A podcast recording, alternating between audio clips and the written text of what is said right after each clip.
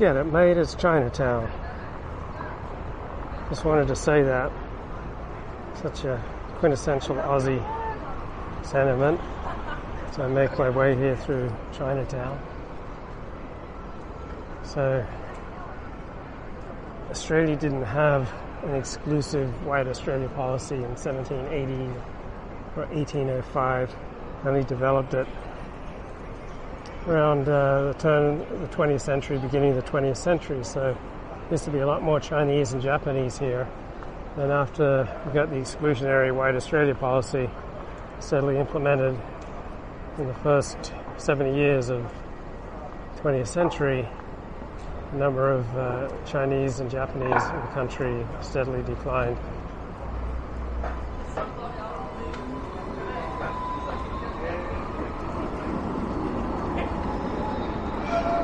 But we've always had a Chinatown here in Sydney. It waxed and it waned. But now about uh, between fifteen to twenty percent of Australia's population is Asian. And I was listening to Bridget Spencer here. He did an interview with a philosopher named David Skrbina. So let's play some of this.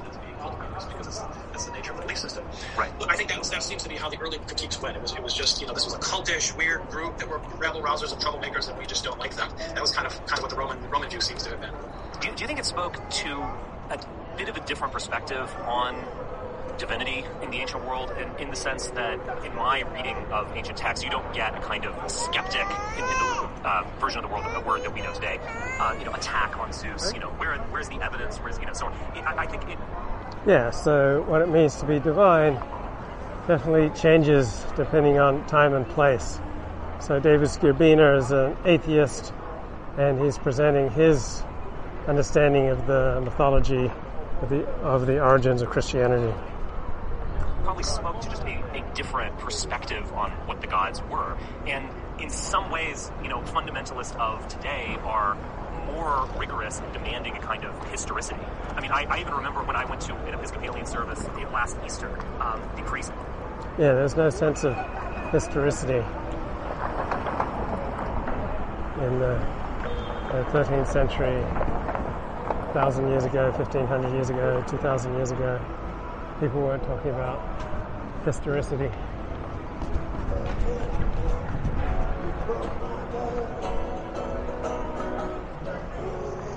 So that's a relatively post-Enlightenment concern.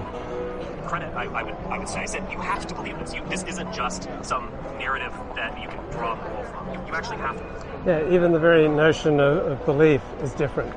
So the ancients experienced the world differently. So it's not just a matter that conservatives and liberals believe different things. They experience different things. To be conservative is to have more of a traditional or medieval mindset. Obviously some conservatives are more medieval than others, but to be liberal is to have a more modern mindset. What do you mean by modern? We get down to here different understandings of the self, right? The liberal modern conception is the self is buffered, is strategic, autonomous, basically good, rational, and the traditional sense of the self is that it's porous. Right, what's going on outside of it affects it and uh, tends towards uh, wickedness. And so we have these two very definitions, various definitions of the self. And so conservatives experience the world differently from liberals, right? There's more magic in the conservative or traditional worldview. There's uh, this, this higher realm of the sacred, right? And so it's not so much a matter of belief, but conservatives have experienced the divine differently than, than modern liberals. And so the ancients too experienced divinity differently. They, they experienced divinity in a thunderstorm, right? They experienced divinity in an earthquake, all right? So they are much more mindful of sacred spaces, sacred peoples, than the moderns who increasingly live in a less magical, mystical world.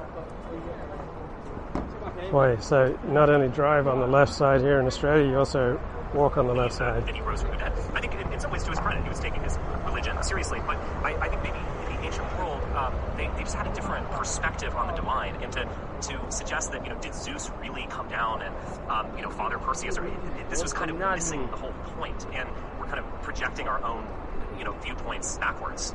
Yeah, absolutely. I mean, that, that's a very modern scientific way of thinking, right? To ask for evidence, to construct logical arguments, to prove. Right, to ask for evidence, to construct logical arguments, right?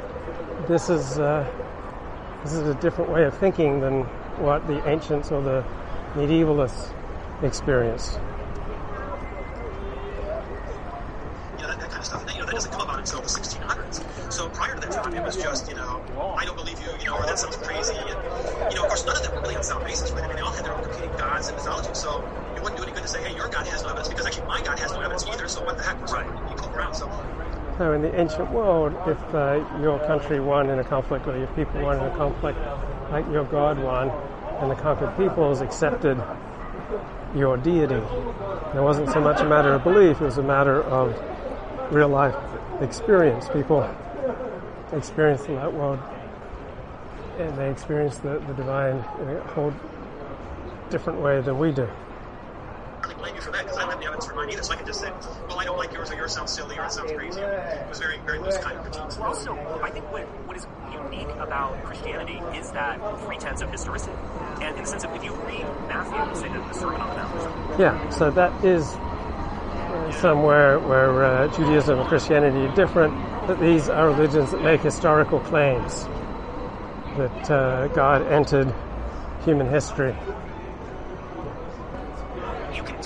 As a plausible report, I guess, of what was said. There seems to be, uh, two thousand years ago, an almost kind of new perspective on religion, where this actually happened then and there, and we're going to report on it. And, and so I guess there's there's this kind of double quality to, to Christianity in that sense, and, and that it does have a pretense of historicity, which I think is really powerful and important to it.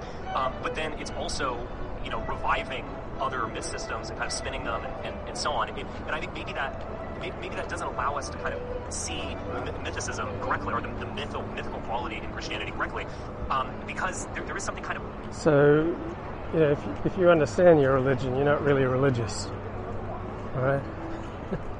Like, if you understand spirituality, you're not really spiritual, all right? For a genuine religious or spiritual person, this is a realm of mystery, and you only get you know, intimations about how it works. So to, once you stand outside of religion and try to understand it using you know, secular rational terms, you have left the religious experience. Modern about Christianity in the sense that it was a real God, a you know a, a, a somewhat poor carpenter who came out and spoke and told moral lessons. It, it's something that can kind of appeal in a way to a more modern sensibility, uh, but that kind of blinds us to the, the mythic quality and the essence of Christianity as well. Right. Well, you know, keep it right. I mean, the, the New Testament does read like kind of like a transcript that points out what Jesus said. It's like you're actually sort of there. That was kind of the idea. But of course, you know, that, that general idea had been around for a long time. And we can go back to Plato's Apology, which is basically a transcript of what Socrates said in his own defense. And that was five hundred years, four hundred years prior to the time of Jesus. So, so everything has similarities with what went before it and differences. Right? So there are similarities between Judaism and the cultures and religions that surrounded it and in which it was embedded.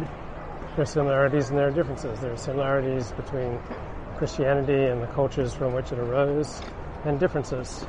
That just because you notice things that are similar between Judaism or Christianity or Islam and the cultures from which these religions arose doesn't mean that you deny that there aren't innovations and changes. Right? You could list off, you know, five ways that I'm different from Leponius. That doesn't mean that there aren't fifteen ways that were similar. So there was a long intellectual tradition of that happening, and, and I highly suspect that Paul and the New Testament writers were aware of that tradition. And of course they were aware of the mythological uh, traditions, the pagan traditions, and I think they sort of saw this little blending, merging of the intellectual perspective. So Christianity is explicitly claiming to be grafted on to the, to the religion of the Jews. But what's not explicit in Christianity are as profound roots in Hellenic mystery cult religion. Now, that's not made explicit, but it's just under the surface. So Christianity throughout its history has kind of oscillated from the Hellenic mystery cult, pagan ritual sacrifice cults, and its Jewish elements of the Greeks and, you know, Platonic sort of writing, and then blended that with pagan and mythological ideas, and it's kind of a nice sort of happy mixture that they use to construct this Christian theology.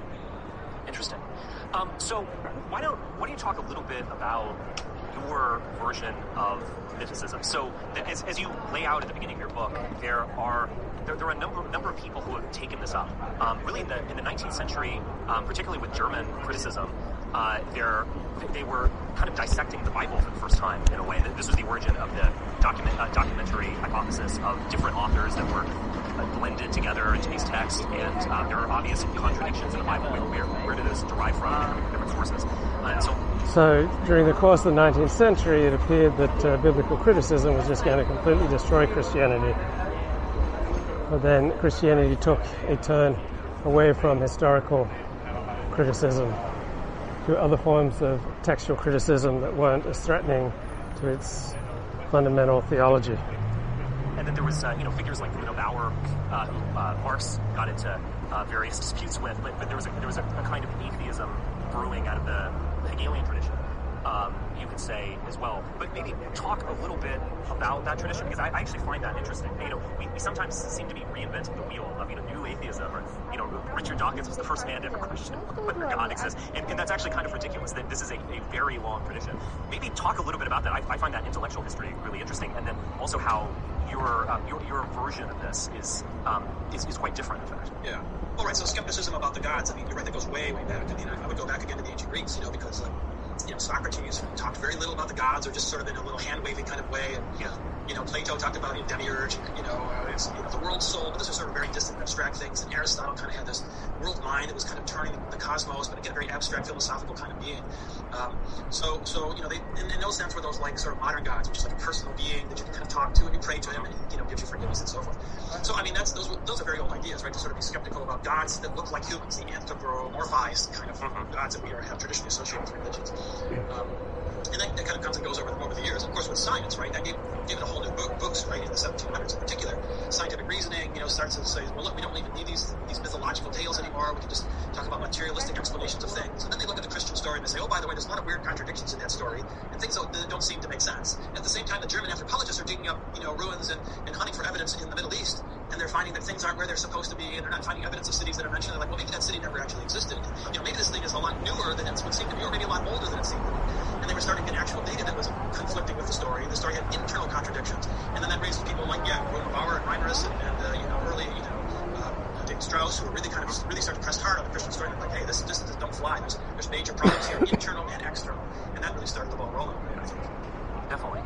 Um, So, so what are what, what you are offering really is, I guess, is kind of picking up on um, instances in Nietzsche of focusing on Paul, and I, I think you actually laid out in your book quite well, where you're saying, okay, you know, there there is a lot of, you know, mythical criticism of uh, of the Bible and so on, but we actually need to get to intention and motivation, and this wasn't just some accident or or an honest mistake in the sense that the people doing this really believed it. Um, at, at some point, they were consciously creating a myth that they wanted to have, uh, that, that they wanted to have an effect in the world. And so, yeah, granted, when we're looking back in history, you always have to use some informed speculation. You can't know things for sure, but you actually. So in politics, you often see people lying, you know, for a noble cause. So, and Republicans say that Joe Biden's not the legitimately elected uh, president of the United States. They're lying for what they see as a noble cause of, of rallying the, the Republican base. And, you know, crusaders against this or that will often, you know, exaggerate the harms of whatever it is that they're crusading against. So lying or exaggerating in service of a noble cause or in service of your people, very common human phenomenon. It's not just restricted to religion. Actually can intuit uh, a certain intent and motivation uh, in people's minds. Yeah, absolutely. And, and I mean, I think there's a very clear motivation. I think Nietzsche was maybe one of the first to pick up on it, uh, although it wasn't really very clear because just the way Nietzsche writes, it's sort of scattered in bits and pieces in his writings. It takes a lot of work to pull those threads together. Yeah. But, you know, I mean,